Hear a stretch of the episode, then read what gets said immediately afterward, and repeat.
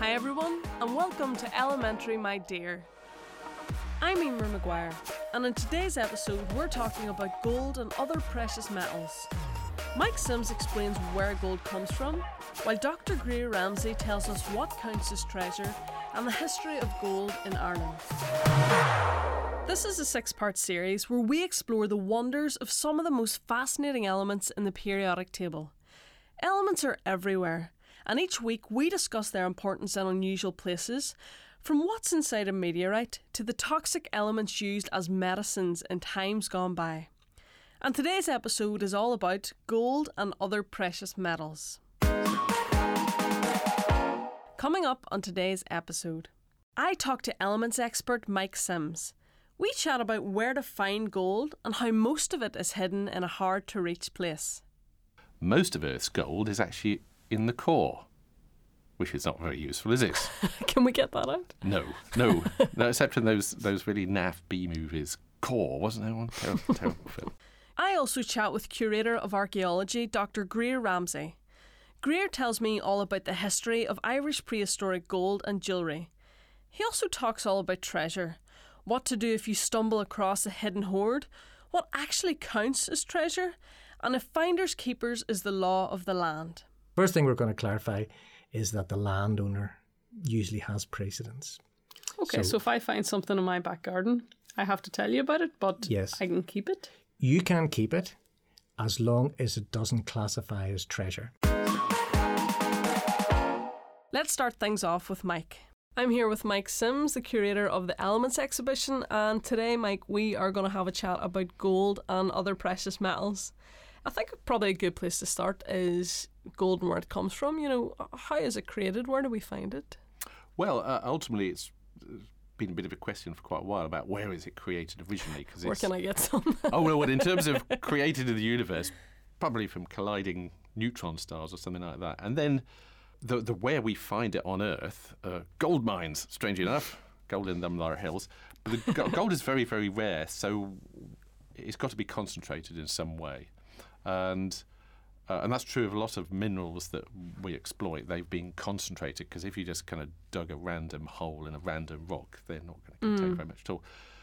And the processes that concentrate them are actually pretty much like cooking. It's water and heat. And water and heat will tend to distill out certain things you don't want and keep the things you do want. And so, under certain conditions, you can actually get you know gold can be quite concentrated. So over in the the west of Ireland, Croagh Patrick, the holy mountain, there are veins of quartz there, which is a very common mineral, and in those quartz veins there are this visible gold. And some of those quartz veins you're talking about 100 grams or more per ton, which oh. is huge, hugely rich. And so, of course, there were proposals. That's the place to go. Well, no, actually, no. No. Because back in the uh, late 80s, there was a, a, mining company did some prospecting and they found that there was lots of gold on Croagh Patrick. Oh, can we mine? You know, they got a license to prospect and then, oh, we'd like to mine this now. And there was a huge hoo ha, this is 30 years ago now. Um, and there were nuns threatening to throw themselves in front of the bulldozers and such like, and the locals were uh, very much against it. So that that never happened. So just because you found a lot of gold doesn't mean you'll be able to mine it, and that's going on in the Sperrins at the moment. So that's where you know gold is found these days, or where we tend to go for it. But it, you know, it's it's thinly distributed throughout the Earth's crust. There's an interesting story behind that also, is because most of Earth's gold is actually in the core, which is not very useful, is it? Can we get that out? No, no, no. Except in those those really naff B movies, Core, wasn't there one? Terrible, terrible film. Anyway, now the thing is that in the very early history of the, the Earth, Earth formed from the same stuff as the rest of the solar system, so it would have had a certain proportion of gold in it. But that very early Earth, in the first few million years, would have melted completely. And when that happens, you will tend to get different elements separating out. And the iron and nickel goes to the core um, because it's dense. And iron and nickel are the dominant metals, particularly iron. So it heads down towards the core, forms this iron core, and it takes with it elements that are called siderophile elements. They like iron. And gold and platinum and iridium and, and a lot of these precious metals are siderophile elements. So when all the iron and nickel sank to the core, well, the gold went with it. So you end up, uh, when the uh, early Earth's crust kind of finally solidifies, you end up with this crust made of really rather cheap elements, silicon, and aluminium, and oxygen, things like that. Virtually no gold at all. Well, the thing is that you've got uh, meteorites and asteroids, bits of, of almost like protoplanets kind of zooming around the solar system, and they still contain certain level of gold, still quite low. And it's those meteorites that arrived after the Earth's crust has solidified, and they effectively salted the Earth with some of these rare precious metals. And it's those that have been kind of recycled into into the mineral veins, gold deposits, and, and, and things like that. So our gold that we use is not the original stuff that came with the Earth. It's some that was delivered a bit later on. New gold. New gold, yes, yes. So, what about this new gold that we have? Obviously, when I think of gold, I think of jewellery, Hmm. but gold's widely used in technology. Yeah, yeah, yeah, so huge. where do we find it in technology? everywhere. Everywhere. Everywhere. Yeah, yeah, it's just um, everywhere. Because the great thing about gold is it, is it doesn't react. It doesn't tarnish. If you've got electrical contacts, you do not want them tarnished. So one of the copper's a great conductor. Silver's an even better electrical conductor, but silver is expensive and it tarnishes. Um, gold doesn't, and you can beat it incredibly thin. You know, you can beat it to a few atoms thick, and it'll still conduct. You see, so that's why it is used everywhere. So really, it's th- there's a lot more gold in mobile phones than there is in most gold ore. So oh, really? yeah, yeah. Is that is that not? I know mobile phones now are obviously very expensive, but is that not incredibly expensive, or do, does it cheapen it's- it that you can make it so tiny? Yeah, it's, it's such tiny amounts that you're dealing with. You know, you're talking a few pounds at most, things like that. But even things like washing machines. Washing machines tend to be quite damp at times. I remember when our mm. washing machine kind of it got a bit, it went wrong. It, it kind of we went into the room and it was steam billowing out of it and melted the little tray. Anyway, the guy came and he took it apart and he took various. Oh, this is the bit that's wrong. And there were these marvelous kind of circles of gold behind the Oh. dials. You see, and it's incredibly thin, but that's it's just an example. It's everywhere where you've got any sorts of electrical contacts. You That's use amazing. gold because it you can rely on it. But it's not big. It's interesting that it, you know when I think of gold, I think of expensive, but it's literally like you said, you know, a couple of pounds worth. There's no point Yeah, 'cause you- smashing up your one thousand pound iPhone to get a bit of gold out of it. No, no, no. You need a lot of iPhones to make it worthwhile. A lot of washing machines. So we've obviously got other precious metals that we want to talk about. Could you tell us a little bit about the iridium anomaly? Well, the iridium anomaly is a thing that uh, iridium is a is a metal, uh, and it's in a little group uh, with with gold and platinum, osmium, uh, and and a few others. So it is it's, it's pretty rare. In fact, it's ridiculously rare. It's the rarest stable element on Earth. There's not much of it around. Um, also, it has some other interesting properties. It's the second densest element, so it's really you can make great paperweights out of it. Super dense. What's the densest? Oh, densest is osmium, but that's only a whisker denser than iridium. Um, but so osmium could great paperweights, except they'd be so expensive because the stuff's so rare. Um, so if it's so rare, you think, well, is it actually much use? A few chemists say to me, "Oh, yes, yes, it's very, very useful," but generally it's not. But we can't get it. But the thing about iridium and the iridium anomaly, which quite a few people may have heard about, is that iridium is very, very rare on the Earth's crust. But it's slightly more common in meteorites. And that's again because the meteorites are effectively this undistilled version of the early solar system. So they don't contain huge amounts of iridium, but they contain more than the Earth's crust does, which is, you know, next to nothing. And so you would expect in a if you went and dug up in the Mournes and, and processed uh, a load of granite to get say five grams of iridium, you'd have to process five thousand tons or more of granite. That rare. Oh, that's how rare it is. Yeah, so it's you're talking about two, three parts per billion. Uh huh. Not very much at all. But back in the late seventies, there was a guy called Walter Alvarez and his dad Louis Alvarez, or might the other way around. Anyway, Alvarez, father and son. Uh, Alvarez, the son, was a geologist, and he was looking at the end of the Cretaceous period, right when the dinosaurs died. And one of the things he thought you can measure the rate that rocks are being deposited by how much iridium they've got in them. Because iridium is falling out of the sky as tiny, tiny little particles, micrometeorites, all the time. This kind of dust of iridium. And so if you've got a layer of mud that's been deposited very, very slowly, it'll have slightly more iridium in it, you see. Mm-hmm. And if it's been deposited very fast, there'll be almost none because there's not much of this stuff coming down at that time. So he looked at this clay layer at the very end of the Cretaceous period, just when the dinosaurs and lots of other things died out. Um, and he suddenly found this huge anomaly. It was you were talking about 100, 150 parts per billion of iridium, and that was really weird. You know, That's what, a huge amount. Whenever you said what one to two. yeah, you're talking yeah one, two, three parts billion, and suddenly he's got this huge spike. If that was due to the fact it was very, very slow rates of deposition, then you would expect to see other evidence. But you don't see that. It's quite clearly this was not being deposited particularly slowly. And so he went to see his dad, who happened to be a Nobel Prize winning physicist. You know, as, as you- dad as you do. yes. And, hey, Dad, what do, you, what do you think of this? And his dad said, well, must be a meteorite impact because meteorites contain all this iridium, you know, and that would be a way of, of if you had a giant meteorite hit the Earth and it would sort of explode and it would scatter this dust laced with iridium and lots and lots of other things throughout this layer and it would quickly kind of settle down out of the sky and, and form this spike. Uh, and so they published this paper, and I was a, a just started as an undergrad geologist, and I remember this coming out, and I thought, ridiculous idea, preposterous, nonsense. Of course, he's right. so it just goes to show, you know, it to- took somebody, a geologist, talking to uh, his Nobel physicist winning father, uh, really kind of settled one of the. I, I don't believe that the, the giant meteorite impact was the sole cause of the extinction of the dinosaurs, but the iridium anomaly was really a kind of turning point in our understanding of what was going on there. So it's useful to geologists, iridium, but it's not terribly useful otherwise. But even as you said, as a marker and as a turning point, and that Mm. you know, as a scientific discovery, it's sure it's, it's almost it's probably worth it just for that, even if we can't really get our hands on it much here. Yeah, it changed the whole way of thinking. In that, uh, prior to that time, a lot of geology was kind of gradualism. Things happen slowly, and this was suddenly we're going back to what's called catastrophism. This was something that happened one Tuesday afternoon, um, and that changed things. You know, so a single m- momentary event could do that. So, so yeah, the iridium has a lot to, lot to answer for.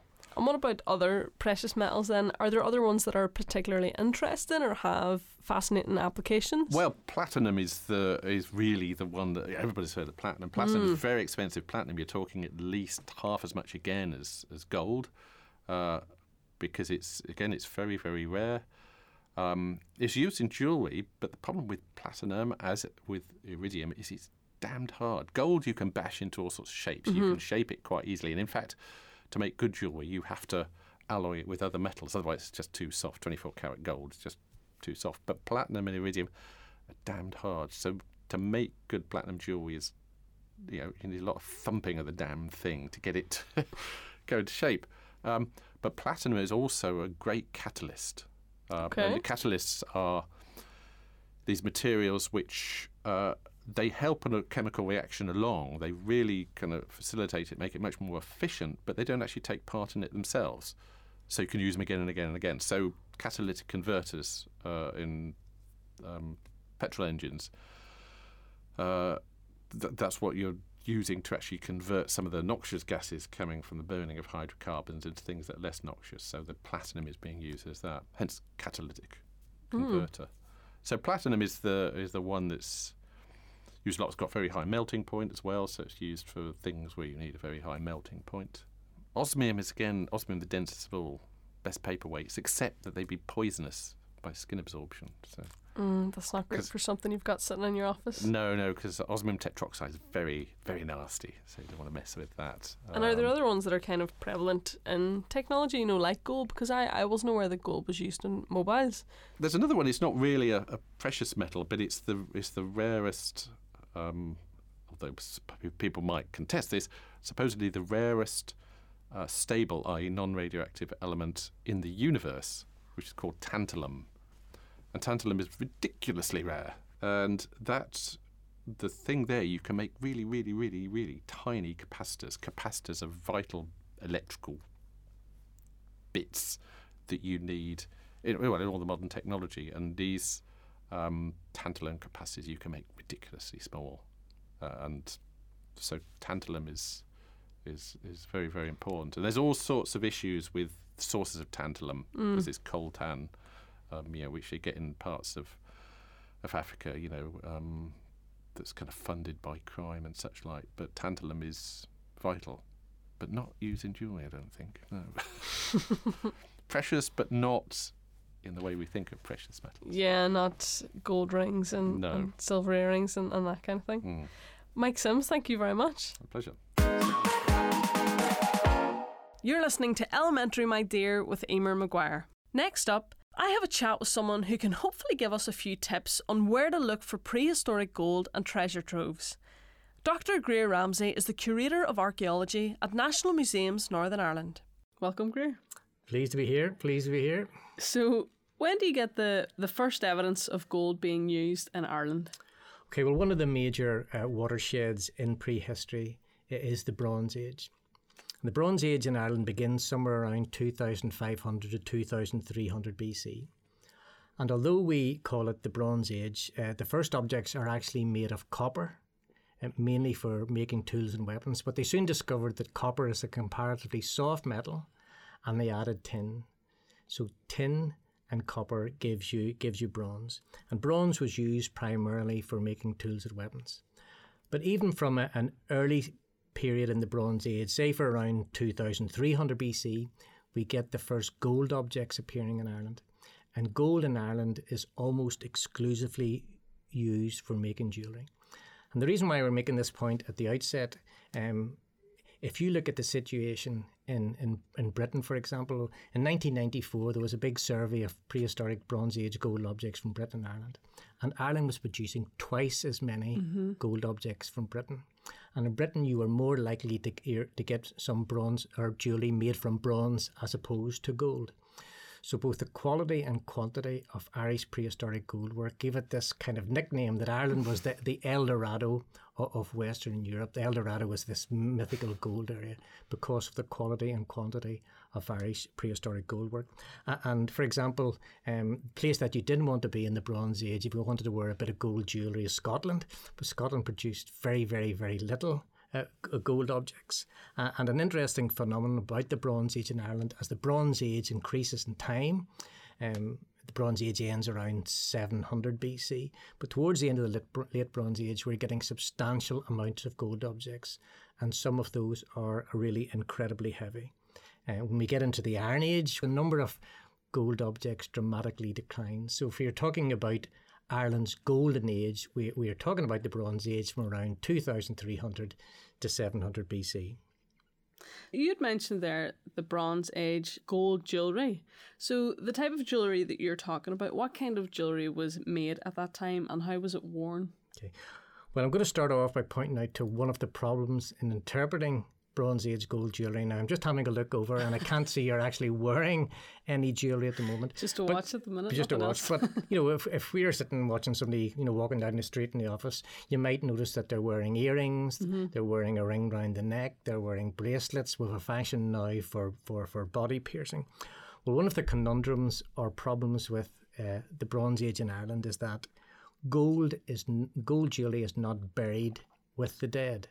So it'd be very, very nice to find uh, a gold item buried on the dead in a skeleton around their neck, around their arm, because then we'd be, be pretty sure as to how they were worn.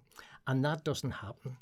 So we're guessing um, how some of the jewellery was worn by essentially how it looks, comparing it to modern day. But there are a number of items that are, are, are more difficult to guess exactly how, how they were worn. Now, in, in terms uh, of the objects, let's start. It's hard, of course, to describe objects. It's Yeah. much easier if you're seeing them. But I'm going to start with the earliest. One of the earliest objects that begins around 2000 uh, BC is called a gold lunula. So lunula is named after the crescent shape of the moon. So we can get an idea of, of its basic shape. And there's around 100 known, and they're nearly all from, from Ireland. They have the consistency of tin foil. So they're crescent shaped, yeah. but they're very, very, very thin, Super and thin. you could, yeah, you could, literally you could, literally you could literally fold them. Uh, and some people think that they could have been worn around the neck because Mm-hmm. they are that size. Uh, some people could think they might even be worn in That's a bit of a hair. crown, maybe? Yeah, maybe it's a bit of a crown, but, but we're we're really, really, really not, not sure. So they would be one of the, the, the earliest objects. So if we move on from the gold lunula, of say of which there's a hundred, we'll move on now to one of the rarer objects in the Bronze Age, and they're an object of the late Bronze Age, so maybe around 950 BC, and there's only seven known from Ireland, and they're called a, a gold bulla. Mm-hmm. And bulla is from the Roman word for a blister. And so they look to a certain extent maybe like a little bubble or even a strawberry or heart shaped object. But what's interesting about them is they have a little tube along the top. So we're quite certain that the tube was strung perhaps with a bit of leather and it was ro- worn round the neck like a locket. Like a little bit of a pendant. Like a little bit of a pendant, but not a flat pendant. Um, it's kind of a little bubble shaped. It's really like almost wearing a strawberry shaped object around your neck. Okay. The interesting thing about it is they're absolutely tiny, uh, two by three centimeters. So if that doesn't mean very much, if I was to put this little gold bull in my hand and close my hand, you wouldn't see it. They're really, really tiny. And the gold bulla from Inch is remarkable because it's decorated. And it's highly decorated. And the front and back of the bulla's made from two sheets of gold are joined together with 13 strands of gold wire. And what's interesting about that is you probably couldn't count the gold wire. Well, I certainly couldn't count the gold wire because I'm wearing glasses with, with the naked eye. Uh, and it's also beautifully decorated with concentric circles. And one of the really interesting things is then, you know, their ability to work on a miniature scale without the aid of magnifying glass. And presumably, if you got into your 30s, if you got into that age in the Bronze Age, your eyesight would have gone, you couldn't have done it. So, who was making these objects? So, you know, really, really, really skilled objects. Obviously, you're you're talking Greer all about um, all the lovely gold jewelry that's been found here. Why do you think gold appears to have been more popular for making jewelry instead of something like bronze? Well, if you really think today, from well, from an archaeological point of view, uh, gold is a fantastic uh, metal to discover, and the main reason for that is that it essentially does not decay. It's as good today as it was 2000 BC. That's true. Those things that have been found here, they're just as I mean, they don't need any beautiful. conservation treatment. They essentially just need cleaned. We would almost say flippantly, you know, run run under a tap. But you know, they they do not need re- any major conservation treatment in trying to worry about decay of the metal. If you were to find iron objects, for example, most they're mostly really disappointing because the iron is gone. Um, bronze somewhere between the two, but it can corrode. And even good silver objects, occasionally silver objects can corrode. And you don't find that with gold. We also like the intrinsic colour of gold, but I had the privilege of watching a metalworker make a number of gold objects. Uh, and they really explained to me that gold is such a fantastic uh, metal to work with. And a lot of the objects that we are talking about in prehistory uh, aren't cast. So we're not casting the finished shape by heating up the metal and pouring it into a finished mold. Most of it is done from a bar of gold that is then hammered, even to quite inter- intricate shapes. Uh, and it was explained to me that if you were working with gold or copper or bronze, after you're hamming the metal for a while, it begins to harden and will have a tendency to break. And it needs to be heated up, and that process is called annealing. Well, if you're working with gold and you're working with bronze, you have to do it far, far less working with gold. And also, the surface of gold is easier to decorate. So, it is, it is a, a metal that was easier to use. And also, of course, it's rare, uh, it has also this kind of um, you know commodity value. In, in the prehistoric period, we don't have any form of currency, but gold was one way to to, exp- uh, to express wealth. And you know, I mean, even today, you know, we've loads of you know going for gold, the gold medal. Uh, do we say David Beckham's golden balls even get get get a mention? But you know, people know that that gold is a is a, is a precious metal. Gold is something that we've obviously valued so much. So it's nice to think that there it's kind of multifaceted in terms of the reasons as to why gold was used. So as you're saying there, easier to decorate, easier to work with, and people back then valued it just as, as we do now. You kind of touched a little bit there on people working with the gold and some of the methods that they used. What about scientific methods? Have they helped with the study of prehistoric gold? It's a very, very in- interesting question, and it's it's something that I really, really learned a lot about because I took I took one thing for granted, which I'll explain in a minute. Really, since the the 1970s, there have been uh, a number of major research projects across Europe on prehistoric gold, and indeed, um, we would get gold objects analysed. Of course, when you look at a gold object, you're pretty sure that it is gold, um, but it's it's nice to have things confirmed. Though most time we know objects are gold. And you're looking at me strangely, but you say, I can imagine you saying, Greer, but your gold is gold. Why would you want to have gold analysed? And there is the mistake that I that I made initially. I thought gold was gold. There is no such thing in Western Europe as pure gold. If you were to dig gold out of a number of um, the po- possible outcrops in Ireland, for example, so we have traces of gold in the Mournes and the Sperrins, yeah. at Croagh Patrick in Wicklow. We have gold also, uh, um, you know, gold outcrops in, in Wales, for example. We'll, we'll stick with the Ireland. So if you dug a piece of gold out of the ground in Ireland, it will always have an element of silver in it. Now, is this related to the carats of the gold? It is really. Because So, I've always wondered this, you know, why, why is there such variety in carats? Because I did think, like you said, gold was gold and that was it. in Ireland, for example, naturally occurring gold, as it dug out of the ground, will have a silver content between 5 and 16%. So as the percentage of silver increases, the carat decreases. So, for example, theoretically, you might have 24 carat gold as pure gold. You don't. Um, we had one of the our gold objects tested at around 87, 88% gold. That is 21 carat gold. So the higher the carat, the more pure the metal. If you get down to 14 carat gold and somebody buys you a 14 carat gold ring, you're sort of being shortchanged a bit because what you'll find is that um, that is that will be a modern gold and it probably has a reasonably high percentage of copper in it. And, and what's really interesting about that, so as you go across Ireland, you go across different parts of Britain, um, the naturally occurring gold has almost a fingerprint signature. Um, some areas are going to have higher amounts of silver than another. You also get minor trace elements. So, okay, digging out of the ground, gold also has less than 1% some copper and some tin. And in many ways, they, they act as almost like kind of a, a fingerprint. And that led on to the idea well, you know, gosh, maybe if we were to sample then these gold sources in the Mournes or Wicklow Mountains or Croagh Patrick, and we were to test the gold objects, maybe we'd get a match and maybe we could say, gosh, that bracelet came from Sperrin gold. Uh, the, though the situation is not that not that easy. I always imagine people kind of standing at a stream and panning for gold. I couldn't really imagine you doing that. So, how has the museum acquired its gold? Where has it come from? There's there's two things.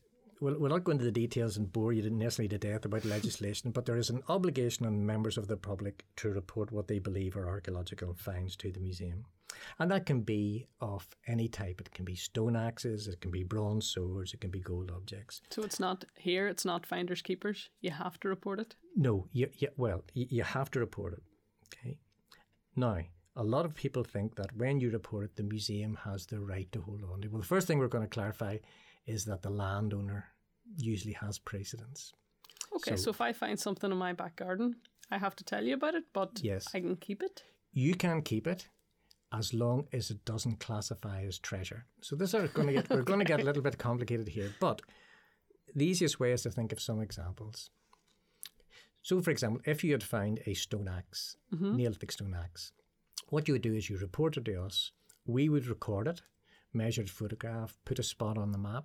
Why are we putting a spot on the map? Because unfortunately, when we look at most of our collections, which are antiquarian collections, the majority of the objects have no recorded location as to where they came from.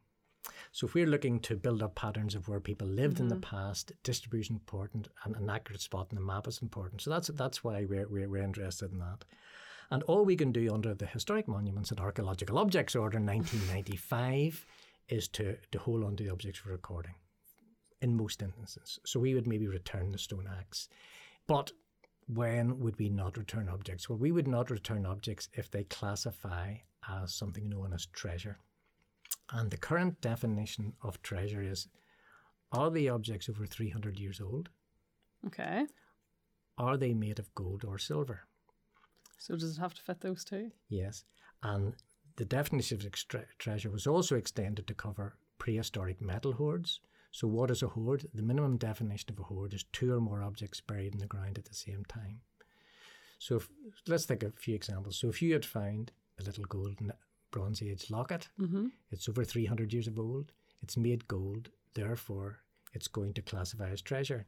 If you had found a single Bronze Age sword made of bronze, it wouldn't classify as treasure. It's just normal reporting handed back unless you wanted to try to acquire it. If, however, you had found two swords mm. buried together, they'd classify as a hoard and they would classify as treasure. So I would know all the ins and outs of mm-hmm. that. You know, wouldn't have to necessarily too worry about it. The thing is that it's reported. But what then happens if the item, well, what's really, really, really interesting, and it's a nice political story in Northern Ireland context, is where did this law of, where did the Treasure Act of 1996 stem from? Well, it stemmed from an ancient medieval law called the Law of Treasure Trove. And in many of these cases, if people find nice gold shiny objects, who owns them? Do they belong to the landowner or do they belong to the state? And in medieval times, the kings and queens, the crown, wanted to make a claim if people found gold objects. You know, and I suppose the you know the analogy today is if you're in the tax office and somebody reports somebody driving around a big fancy BMW but it's not working, where do they get their money from? And that's what the way they looked at it in the Yeah. medieval period. And there were severe punishments if you didn't declare what you'd found. This is where it gets a little bit more complicated. So, what starts off as an ancient medieval law to increase the exchequers of the crown gets applied in later years, right up till 1996, for the finds of archaeological material for which it's never intended. So we're back in 1896, and we happen to find um, a beautiful gold hoard, as we did, called the Broighter Hoard in Limavady. Well, gold hoard classifies its treasure. Uh, we there, there would normally be uh, there would normally be a court hearing to decide whether it's treasure or not.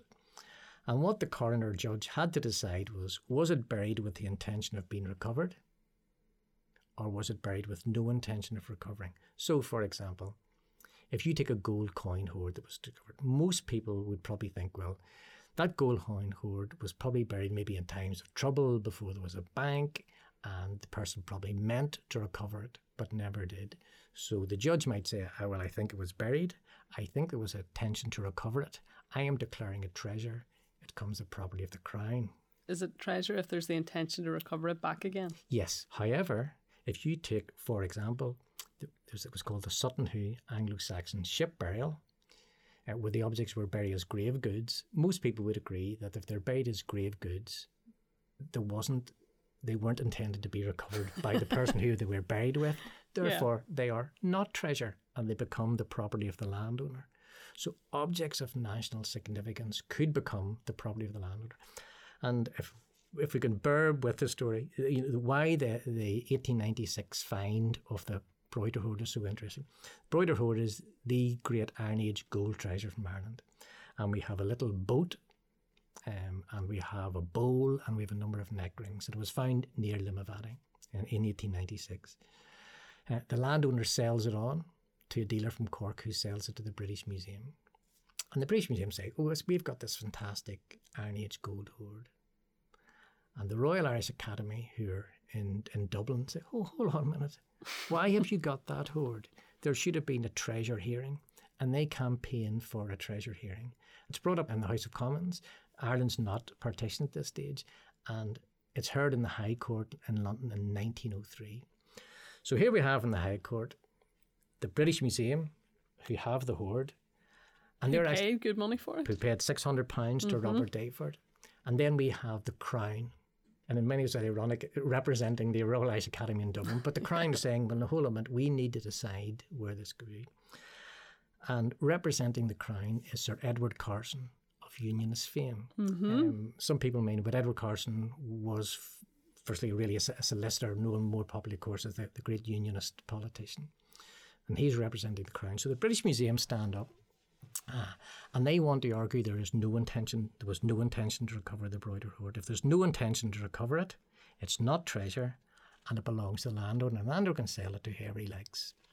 So they stand up in front of the judge they go, We think this is a, an Iron Age offering to a Celtic sea god called Manannan Mac Lir of Lough Foyle, who incidentally it's claimed had a boat.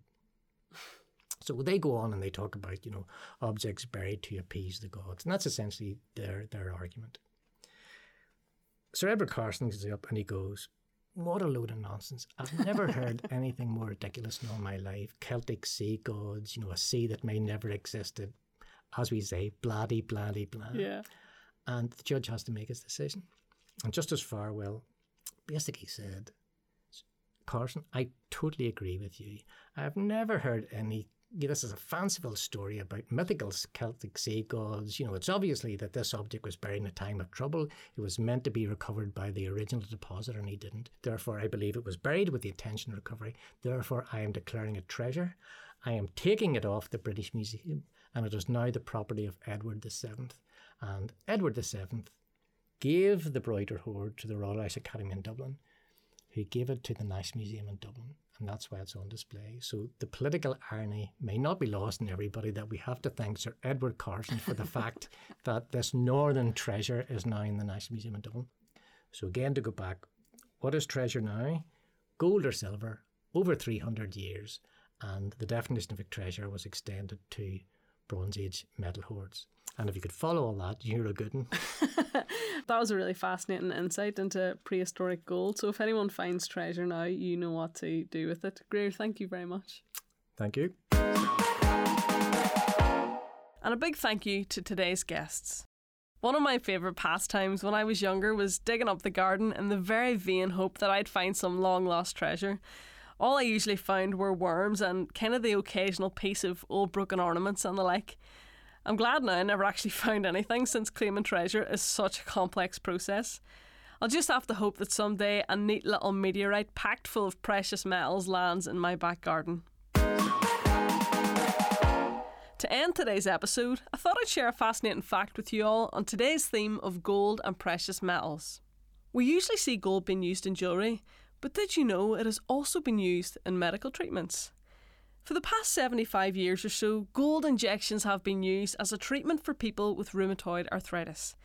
Apparently, injecting liquid gold into people with the disease was to slow down its progression and reduce inflammation. But more recently, this treatment has fallen out of favour due to a bit of an array of side effects, like skin discoloration and kidney damage. What do you think? Would you let someone inject you with gold?